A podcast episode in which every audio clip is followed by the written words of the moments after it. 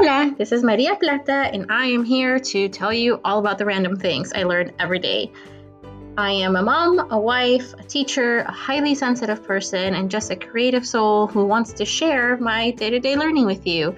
So make sure you subscribe to the podcast and let's get talking.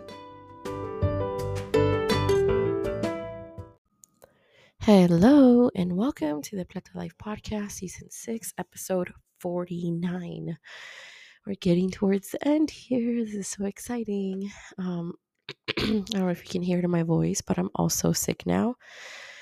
And it's been like the weirdest week. I don't even, I wish I could capture all of everything that's happened in the last week and how much duality there's been in my life and just kind of like what the heck is happening. But um, I did end up taking my youngest to the doctor on Monday it ended up being freaking COVID and um, took four days off of work.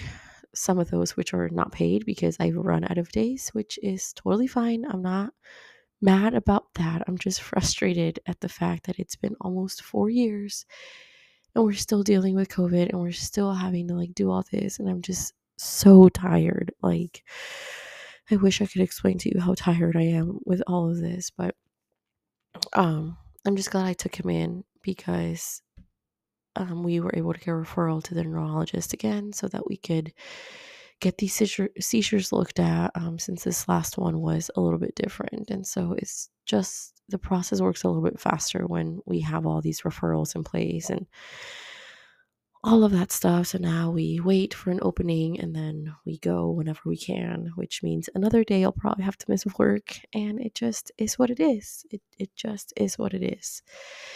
So, um, everything checked out. I thought it was going to be like an ear infection or something, but you know, it's ended up being COVID. And the fever just came and went like on and off. And technically, we could have gone back on Thursday because we do like if your child is, you know, testing positive or whatever from the first day that they display symptoms, then you have to wait five days before they can come back to school, which I totally agree, totally get it.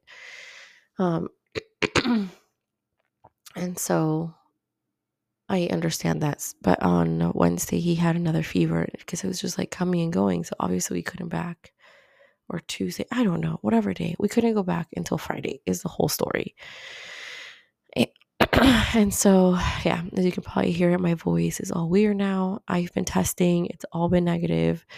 I've tested my oldest, they're negative, but now we have this like, it's not a sore throat anymore. It's, it was like a sore throat this weekend, but now it's just like I'm losing my voice, but I feel fine. I don't, this is so exhausting. And this is what I'm talking about. Like, during during the lockdown, I'm sure if you go back and listen to my very beginning episodes, I sound like a mad person. Um, but during the lockdown, it just seemed so so much simpler, right? Like you just stay home. Like you're supposed to stay home, just stay home, everybody. And now that like we're four years out almost, it's like we can't stay home all of our lives. Like we have, to, like I, I have to go to work. Like I've committed to this job, it's like we have to go out and we have to like integrate ourselves into society with this stupid virus. Like it just, how are you gonna do this? You know, like ugh. So I've been trying to process all of that this week. Um, and also like we've I've had to say no to like a birthday party this Saturday and no to this holiday thing that we were invited to and just because I didn't want to expose anyone, you know, in case I did test positive later on. And so is constantly holding this responsibility of knowing that you could potentially be carrying the virus and like do I want to go? Do I not want to go? Like we saw my in-laws because we just got a new car and like we need to go pick it up on Sunday and it's like do we expose them to it? Okay, we're all wearing masks. A 3-year-old wearing a mask is really challenging.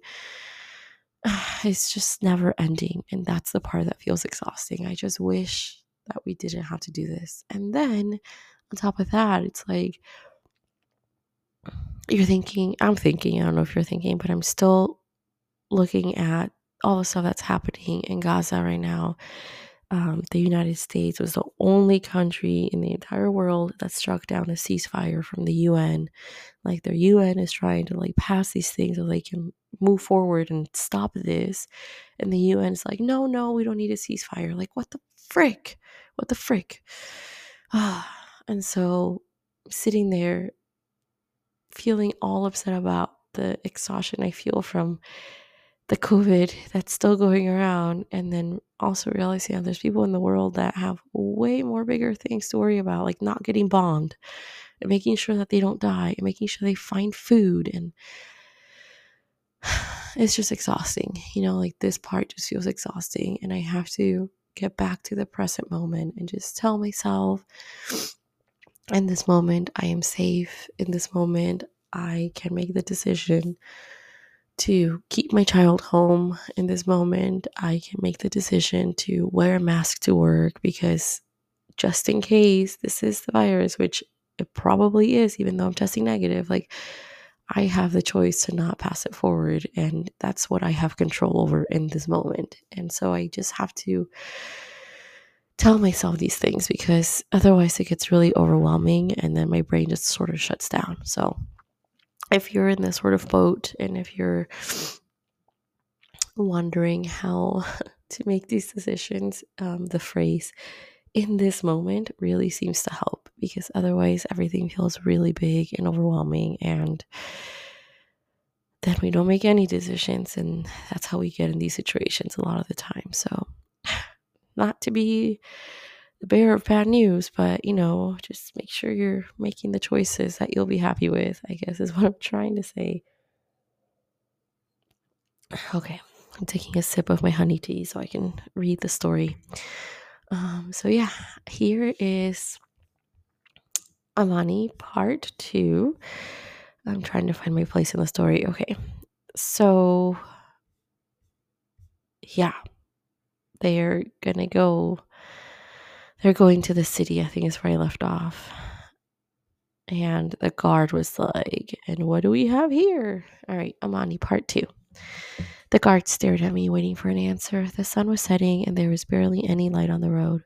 Who was this guard, and why was he at this random gate in the forest? I didn't have time for all of the questions to arise. He flashed his flashlight at my friends. I said, What do we have here? He asked more sternly than before.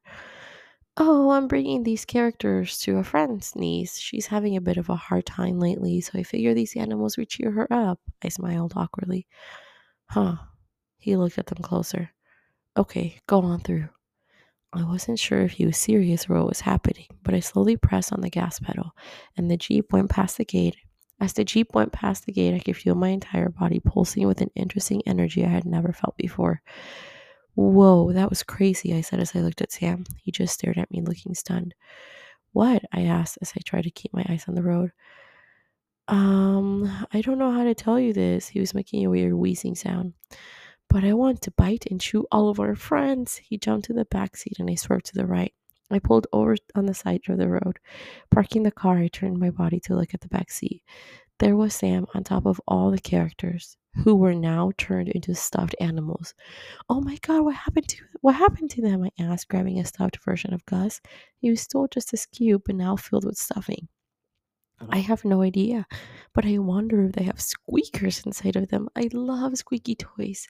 Sam, I pulled Agar out of his mouth and checked for any tears in the fabric. We cannot chew our, on our friends. We have to figure out why they turn into stuffed animals. What are we supposed to do? The answer is always love, Isa. We just love them, he replied with a cheesy smile on his face. Just as I was about to snap at him, my phone started ringing. I saw Allie's name on my screen and jumped back to the front seat.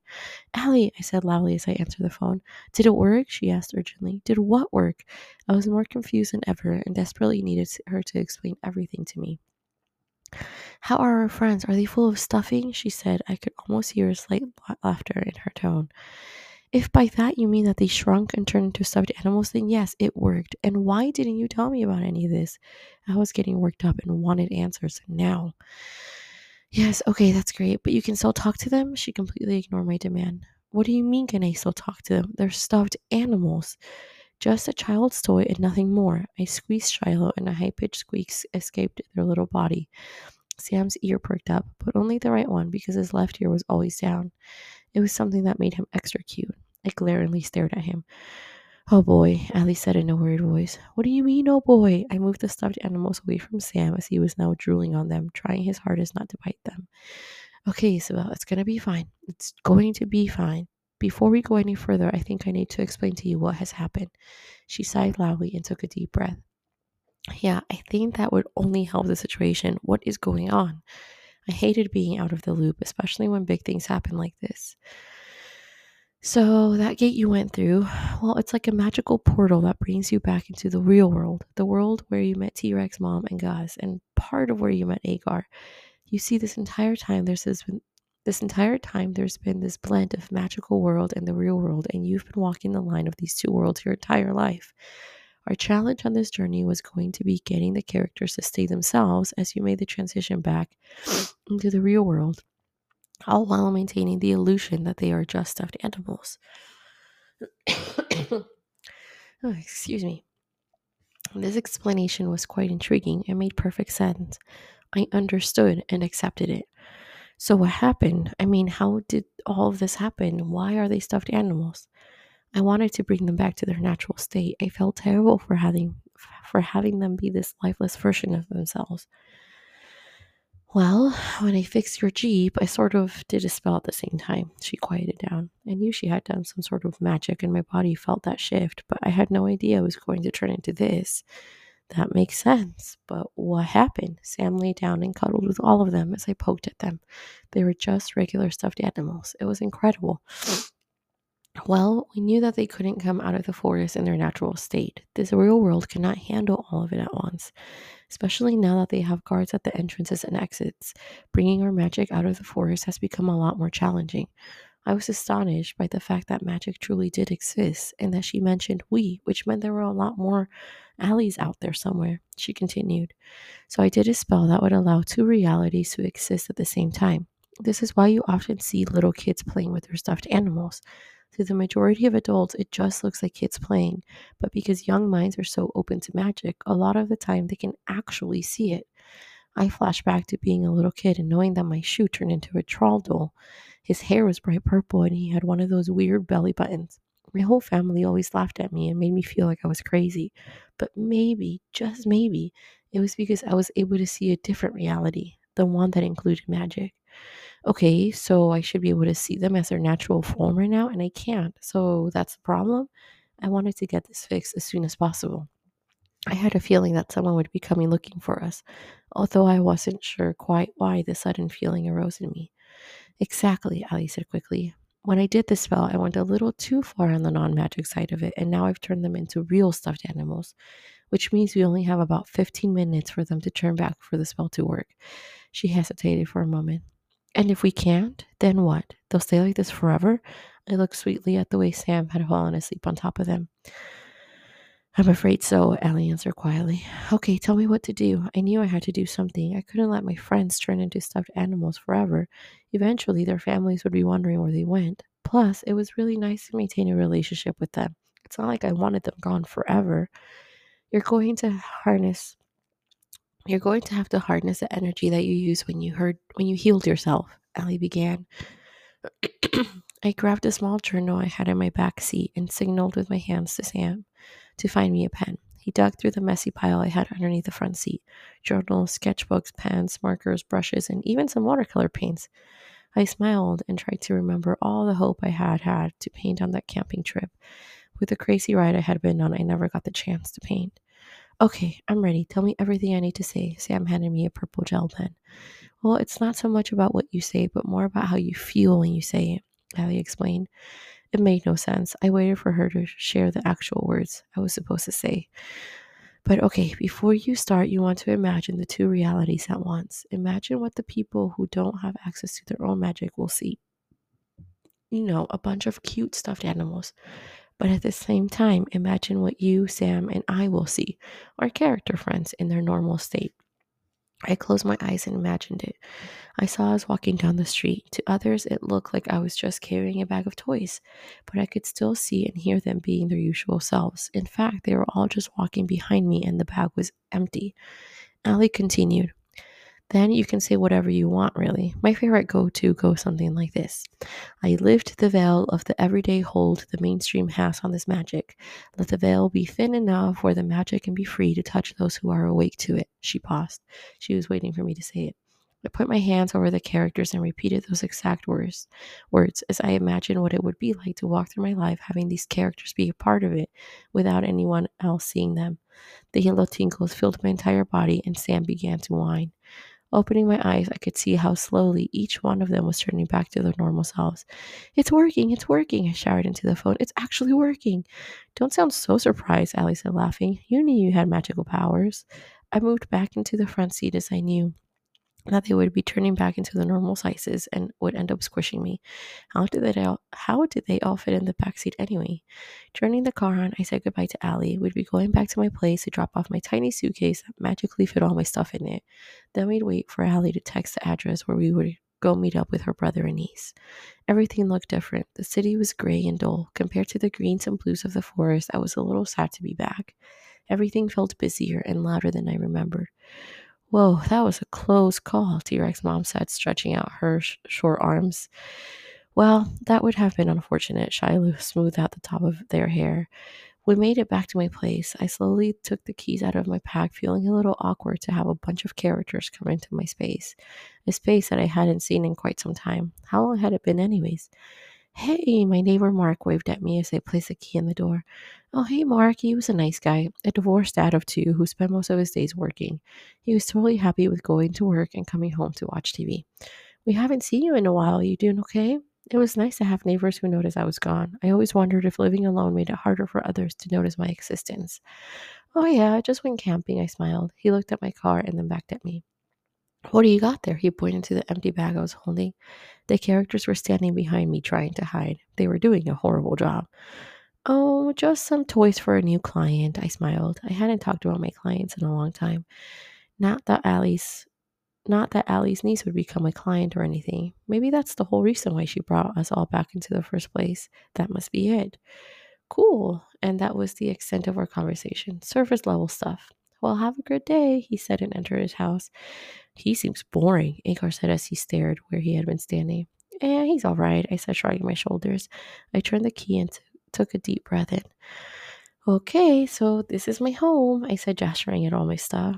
Hey, you changed some things around. Gus was busy running around checking out the new bookshelf I had put up. We all got settled and decided to put on a show and decided to put on a show while I put my stuff away. But, I said very sternly, there will be no fighting over what to watch or how long to watch or any of that because someone needed to be in charge. They all smiled at me. They were kind of cute all together like this. Here, in fact, let me pick something for you all. I settled on a documentary about something called Blue Zones or something or other. Walking into my bedroom felt surreal. Everything looked the same yet different. It was like I was a completely different person, but I couldn't explain how or why. I changed my clothes into something more comfortable since I'd wanted to unpack all of my camping gear and clean it out. But just as I slid a t shirt over my shoulders, my phone beeped. It was Allie, and she had made it to her brother's house. She was going to talk to him for a little bit and asked if we could meet her there in about an hour. I looked at the address and plugged it into the Maps app. Shoot, it would take us 45 minutes to get there. That didn't give us much time to rest or stop for food. I'd have to look in my pantry and see which snacks I had that we could all share. After finding a new box of protein bars, I gave everyone some water and st- started the bathroom break train. I don't like these protein bars. Cornelius stuck his tongue out at me. Sam stared at him and then liked him. It's the only food I have left in my house, Cornelius. Just eat it. I know you'll get hungry during the drive if you don't eat it. I took a bite of my protein bar. Just do it, please. He resisted a little longer, but eventually ended up eating it. We all got in the car without saying a word. There was an unspoken feeling as I buckled my seatbelt. Sam in the passenger seat and the rest of the crowd in the back. Listen, folks, I began to say before I turned the car on. I'm not entirely sure what we are doing with Allie and her whole situation here, but I want you to know just how grateful I am for you and all of your journeys, and how glad I am that we got to spend the time together. They all smiled. And I had to say all of this out loud. I'm going to need all of you to be on your best behavior, okay? They all nodded. Turning the car on, I added, I am in the driver's seat. I am in the driver's seat after all. We drove off into the main road. I noticed how each of them were enjoying staring out the window. Nobody said a word. I welcomed the silence. It felt more peaceful. After the 45 minutes of driving, we made it to the building where Allie was. It was a six story apartment building. It looked older and not very well taken care of. She had said they were in the apartment all the way to the top. I looked up and noticed a bunch of plants hanging from the ceiling of the balcony. Good, I thought. It's good for kids to have plants to take care of. I grabbed the empty bag to maintain the magical illusion that the characters were in there. Then I opened the back door and allowed them to come out. A family was walking on the sidewalk and their dog began barking at them. The family looked confused because Sam was on the opposite side of this dog. Then the kid in the stroller gasped and pointing at T Rex mom. Oops, he could see the characters. The parents were weirded out, so they sped up before the kid said anything. So you think that kid can see them? I asked Sam, now highly aware that I was talking to a dog that in this reality could not talk back. I think it depends on the child, I heard him say in my head. We crossed the street and pressed the buzzer to be let in. This was an older building, and in this part of town, it was hard to get the city to update their buildings. Most of them didn't have elevators, so we had to take the stairs. After six flights of stairs, I was pretty tired. Trying to catch my breath, I slowly knocked on the door. I looked at Mabel and Manolo. Must be easier being able to fly over a bunch of stairs. Allie opened the door. She looked different in the city, too, more serious and less full of life. I made my way into the small apartment. It smelled delicious. Hi, Isabel, she said as she hugged me and took the bag from my shoulder. This is my brother Alex. he extended his arm and shook my hand. Hello, I said quietly as I looked around. There were music records on a shelf next to a record player, a baby swing next to the couch, a set of blocks neatly stacked on top of the table. Everything looked incredibly clean. It was hard to believe that children lived here. It was as if each of them had its own place, including the children, who I did not see yet. So, Isabel, Ellie began to speak as she sat on the couch. Alex had offered me a glass of water and handed it to me. I explained to Alex that you do work with children, in particular with children who are going through tough times or going through different trans- transitions. Yes, I do. I took a sip of my water. There was something about the apartment that made me feel a little uneasy, like there was unspoken pain that traveled through the hallways. The characters had made themselves comfortable and were looking around all over the apartment.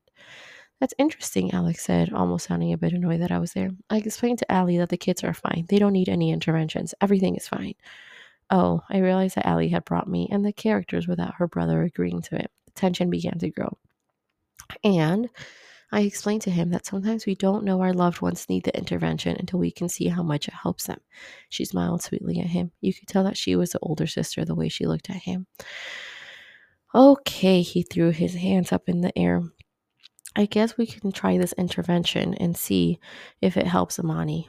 My body felt chills when I heard her name.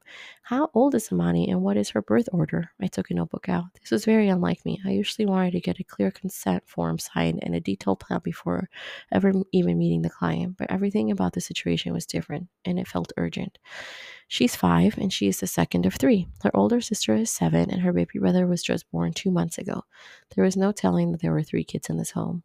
Thank you, I smiled at him. I could tell that he had his defenses up. He didn't trust me, or maybe it was that he didn't trust anyone. And what is your main concern with what's going on with your daughter? I hated asking this question. Well, she's just a little weird. He looked around, embarrassed to have said that out loud. In what ways? I was genuinely interested in his answer. I often found that parents who struggled accepting who their children were actually struggled those accepting those parts of themselves. Um, she talks to her toys, likes to play in the mud a little too much, and just seems like she's in her own little world all the time. It's hard to connect with her because she doesn't really engage with anybody in her family. He looked defeated, admitting all of this to us. I looked at Allie and she seemed very saddened by his response, but she knew that she couldn't jump in and fix what he had said. And why is that a problem? I like to get the whole picture of how the dynamics of the family were at play.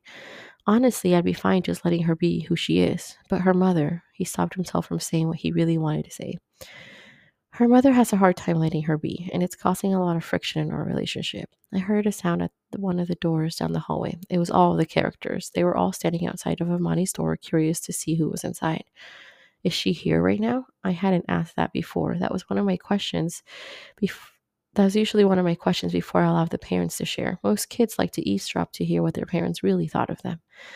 Yes, she's in her closet. She's refusing to come out again. That's why I called Allie. My wife took her oldest and the baby to the park so that we could clear her mind so she could clear her mind a bit.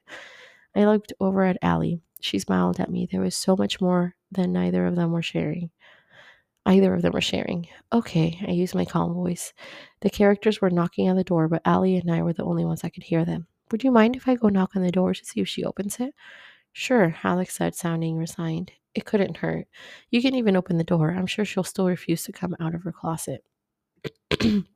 I put my glass down on the table. My hands had gotten sweaty just holding it. The hallway was a long corridor that led to the bedrooms and the bathroom, which were all at the end of the hallway.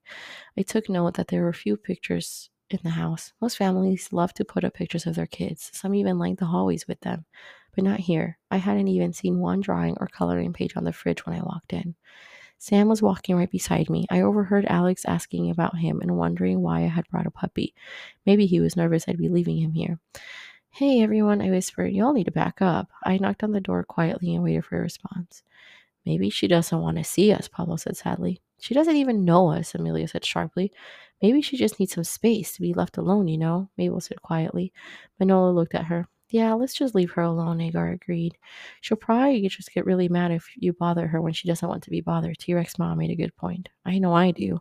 I smiled at her. It's okay. I can handle it, I said gently. I knocked on the door again and waited for the yellow tingles to travel all through my body before I opened the door. The bedroom had toys on a shelf, books on the bed. The sheets had sh- these colorful little boats on them and was neatly made. Then I stepped on something odd. A bunch of Barbie heads were on the ground. Huh, interesting, I said to myself. Is she there? Shiloh asked curiously. I stopped in front of the closet it was closed, but it was one of those closets with small blinds on them, and behind those blinds, towards the bottom of the closet doors, I could see two big eyes staring at me. I snapped my fingers for Sam to come sit right next to me. I knew that no child would be able to resist Sam. Hi, Amani. My name is Isabel, and this is Sam. We've come for you. I realized that sounded a bit scary after I said it out loud. All of the characters respected the space and stayed outside of the bedroom door, but some of them signaled how bad my wording had been. I saw thumbs down, sad faces, and Agar even used his paw to move it across his neck uh, as if he's saying, Cut it out. I waited a few more minutes. I could hear I could see her looking at us, but she was determined to not come out, and I didn't want to rush her if she wasn't ready. Sam suddenly said, Okay, Amani, if you're not coming out there, then I'm going in. We heard a soft gasp in her little sweet voice. Your dog can talk? She had met the magic in her. This was going to be fun. so that's the last character. It is a, a little girl, and I'm trying not to get teary eyed. Um, so it's not an animal. And I realized writing this whole story that all of these characters have been protecting and defending um, what's called an exiled part in um, IFS. It's a part of us that we tend to shun away and exile them because they bring us so much pain. And for me, that's my inner child. And so a lot of times you'll hear people talking about doing your inner child work. Um, and I realize that these characters, their entire job was for us to build this community where we can coexist together and work together. And the whole reason for that was so that we could go back and get her out because she needs to feel safe in this world. And that's why I hold back a lot of times because I don't feel safe. My inner child doesn't feel safe because she never got that. And so there's going to be the end of the story. You know, obviously, I have two more um, parts to write, but it's going to be really focusing on that piece. And um, I'm excited and I'm scared because there's going to be lots of things I'm going to have to confront about my childhood and things that I maybe have just kind of put away. But I am, she's so sweet. Like I heard her little voice in my head and I'm just like, I love her so much already. And the characters love her. And I'm just so excited to get her out of that space and to see what she can do in this world. And I'm just like, it's all coming together. It's all going to make sense. And I'm looking at the time and it's about to cut me off. So I'm going to get off of this. And I hope that you have a fantastic week and that you enjoy this part of the story and that you're curious enough to come back next week to see what happens with Amani. And will she come out of the closet? What will happen? I guess we'll see. All right. Thank you for listening. Adios.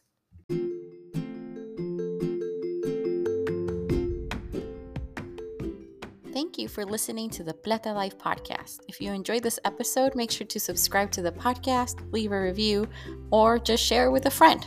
I would greatly appreciate it. Bye.